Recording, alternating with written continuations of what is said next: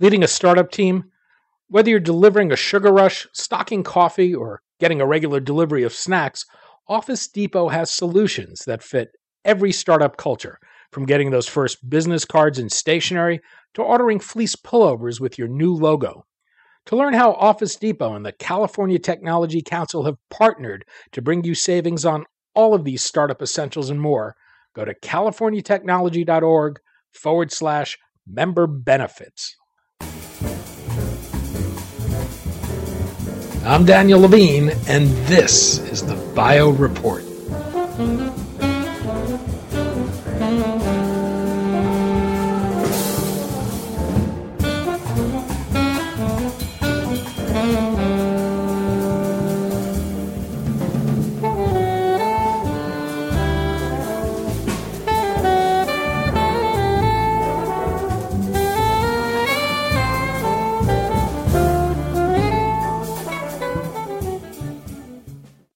Robert Goldman had been a successful Internet age inventor, having developed some of the critical technology underlying the way digital music is stored, searched, and purchased online.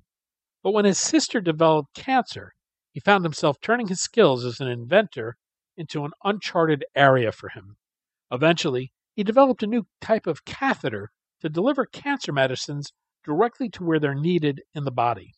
But despite his company's success at winning marketing clearance from the U.S. Food and Drug Administration, his company Vascular Designs has had difficulty raising money.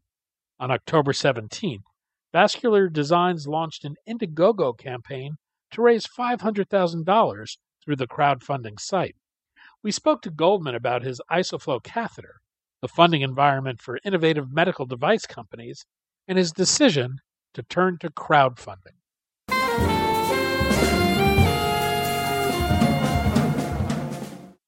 Robert, thanks for joining us. I'm glad to be here. We're going to talk about your company, Vascular Designs, its new IsoFlow catheter that enables direct delivery of chemotherapy to tumors, and your Indiegogo campaign to fund production of the catheter and, and get it out to doctors. I, I'd like to start with your own story, though. You're not from the world of medical devices or oncology, but actually digital music. For people who are not familiar with you, can, can you begin with your role in the world of digital music? Oh, absolutely. Uh, a long time ago, uh, in last century, I filed a patent uh, for the digital download of music over a communications network. Uh, not seeing the internet, but had the idea that people would want to get digital delivery uh, versus going, you know, to a retail outlet uh, the communications network uh, that evolved became the internet.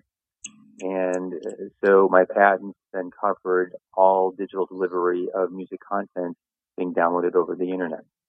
How do you go from from that digital music world to to the world of oncology? Well, it's an unfortunate story. Uh, my my younger sister, uh, Amy, developed uh, colorectal cancer, uh, she was when she was about 26 years old, and you know, being an engineer and being a, a tech guy, uh, I always had the feeling that technology can solve everything. So I used uh, basically a technology approach to build a catheter uh, which delivers chemotherapy directed to tumors because that's uh, that was what I read uh, when I was looking at studies as far as you know potential treatments and there was no existing device out there, and I decided it was uh, my role uh, to to build it myself. So, what exactly was the problem you were trying to solve? Well, the issue uh, is with chemotherapy is uh, the dose response curve. As I learned, the amount of chemo required to kill a tumor uh, in many cases actually will kill the patient first. And so, what I was trying to do was to uh, prevent systemic exposure to the chemotherapy and deliver the chemotherapy directly to the targeted. It just made uh, sense. You know, why treat the entire patient when you're just trying to target one specific location? And that became kind of the genesis for vascular design and the catheter. Well, as you engaged with this world, both on the research side and on the, the product side, did, was there a problem getting people to take you seriously? Uh, there was, but I think uh, as I was speaking to some, you know, very prominent oncologists and interventional radiologists at Stanford, I, I think people were quite intrigued uh, by the approach because it was novel, and you know because of my background, um, digital downloads that made me made the story a little bit more interesting, and so a number of doctors were very helpful um, in designing and helping with with the device. IsoFlow has an FDA marketed clearance as a, a class two medical device. Is it being used today to treat patients? Uh, no. So we treated, uh, I think our last uh, patient number was number 64. We treated a number of patients successfully, including our first patient was a woman who had a tumor on the top of her spine and she was paralyzed. And we went in there with our, with the catheter and actually reduced the size of the tumor, which enabled her to walk again. So we've had some pretty amazing uh, successes with the device. Unfortunately, we hit a pretty bad funding climate environment and we ran on funds, so we had to stop treating patients. The purpose of the crowdfunding campaign is to bring the catheter back to market so we can treat more patients and also create other iterations so we can treat different uh, areas. Well, how, how, does the IsoFlow work? Well, there's two balloons, and so what it's a dual balloon catheter, and with the catheter, there's a blood bypass which lets uh, blood continue to flow through the device, and we place the feeder of the tumor between the two balloons, so it creates a chamber. And so when we infuse into that chamber, the only place that the chemotherapy or the embolics can go is directly into the tumor itself. And, and what does this do? What does this make possible that wasn't possible before? Well, what makes possible is actually directed and targeted delivery. So, for example, uh, if you just stuck a, a microcatheter um, up a vessel, the embolic could spread anywhere, and, and it usually does. With this treatment, we can actually just just capture the vessel that's feeding the tumor and localize the delivery directly into the tumor. Obviously, you're you're not from this world, as we mentioned. What was it like working with FDA and, and winning a clearance of the device? I, I take it it wasn't the a, a one shot deal for you. Uh, no, it wasn't. Well, I, I brought together a lot of very uh, qualified people to help with the submission, but it took us uh, four tries to get through the FDA. Uh, the novel part was uh, as I understand it, it's very rare for an individual to actually get a device approved by the FDA. So you actually went, as, you went to the FDA as, as an individual. As an individual, yes. I was a, a company of one. Uh, but people, you know, I would say uh, with, with the FDA, they went through the process, but you know, there, there was an indication. They kind of they understood the value of the treatment. Uh, so we went back and forth just for the, you know, the issue of making sure it was a safe, you know, safe device, which it obviously is. And on the fourth time, uh, we got the clearance. And interestingly, uh, their notification went into my junk mail, so I actually didn't know for another week. another project for you on on spam filters, I guess. Yeah, exactly. What? Um, so, is, is there you mentioned this was used in 64 patients, I believe. What does the data show about that it actually provides better outcomes for, for people who use it? Well, with the issue with medical devices, they're usually, you know, it's, it's not an issue of long-term studies. Uh, it's just more observational analysis. Uh, and firstly, we caused no harm for any patients, which of course is the important issue. Uh, and we did get complete tumor fill on a number of patients, and we have images uh, to show that. And at this point, am I correct to understand you just haven't been out in the marketplace? Well, uh, we've been off the market for a couple of years because of the lack of funding. You know, in the Bay Area, you know, there's a lot of VC money, but it, you know, most of it is is really geared towards technology. And medical device funding um, is a very small amount of the VC funding, and it is fairly difficult uh, to raise money in the traditional sense. And so that's why we uh, are pursuing the crowdfunding alternative.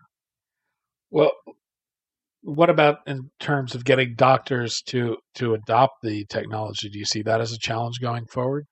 No, we've had a number of doctors use the device, and we're very very happy with it and I continually receive calls from uh, physicians around the world looking to order the device. Well, let's talk about the Indiegogo campaign. You're, you're seeking to raise five hundred thousand. Is that correct? That's correct. And how's the funds going to be used? Uh, that's going to be used to bring the device back onto the market for manufacturing. And there are a couple of iterations that we'd like to make it, uh, we'd like to keep the device to make it a little more trackable, a little easier to use. It's uh, it's an unusual route. Is is that enough money to do what you're what you need to do to to make this uh, a viable product in the market? Uh, it is because to bring it back into manufacturing, there's very little engineering that needs to be done because you know because we've already done that work. It's already been on the market, so everything is uh, completely in place. So it's just uh, you know the ordering of, of the parts and the, the raw materials to bring it back to manufacturing we're in a certainly in a different finance environment than than we were in in 2009 is have you had any new conversations with either angel investors or venture capitalists or even potential partners? Well we have had a number of conversations with potential partners. So when we had to pull it off the market we were pretty far down the road with a number of potential partners or employers uh, so we just had a few more milestones that we had to hit to uh, to trigger, know, I would say, you know, the, the interest. But we weren't quite able to make it. Uh, the issue right now, still in you know 2016, there are very very few device VCs uh, out there. You know, it, it, it's it's not as difficult to, to do drugs, you know, get drugs approved because you know of, of the endpoint and the and the data and, and the financial return but devices are still kind of the orphan child of, uh, of VC funding. And what's the pitch to potential crowdfunders through Indiegogo? The pitch is basically to pay it forward. Uh, everyone, you know, has been affected either directly or indirectly, directly from uh, cancer. And you know, so what we're the appeal is is an honor or memory of a cancer survivor or who, who passed away from it uh, just pays it forward to help others. And is is there anything uh, an investor gets in return other than the satisfaction of knowing they've helped cancer patients? Uh, oh, absolutely. So what we're doing is for the holidays, we are sending out cards on the person's behalf to say that they, you know, they're helping another person in honor or memory of, of another. Uh, so people are notified you know, friends and relatives, you know, that they uh, were out there, you know, helping. And we also have a couple interesting perks. One is that you actually can put a message on the barcode of the product. So that every time that the product is used, uh, you, you effectively, in a spiritual sense, are there with the patient. So that, that's that's a very you know interesting interesting way. But it, it really we're trying to create this feeling of closeness with the patient, and we also are putting in the box a list of the people that have contributed, uh, and that's going to be included with the instructions for use for the catheter. So it'll go into the IR suite with the device. Ultimately, do you expect to to find a partner to to make this on a longer term basis uh, a commercial product? Oh, absolutely, absolutely. You know, we were you know we were down the road, pretty far down the road with with doing that process. So, that, I mean, the device itself, you know, is a commercial will be commercially available, so physicians will be able to use it. But we are absolutely looking for a much wider distribution of the device going forward.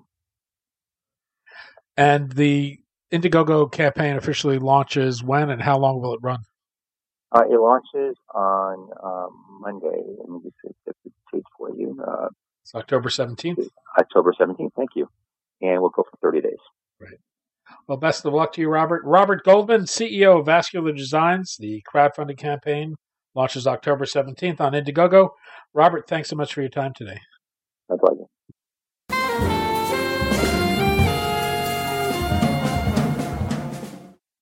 Thanks for listening. The Bio Report is a production of the Levine Media Group. To automatically download this podcast each week, subscribe to our RSS feed or through iTunes or other podcast manager. To join our mailing list, go to levinemediagroup.com. We'd love to hear from you. If you want to drop us a line or are interested in sponsoring this podcast, send email to danny at levinemediagroup.com. Special thanks to Jonah Levine, who composed our theme music, and the Jonah Levine Collective, which performs it.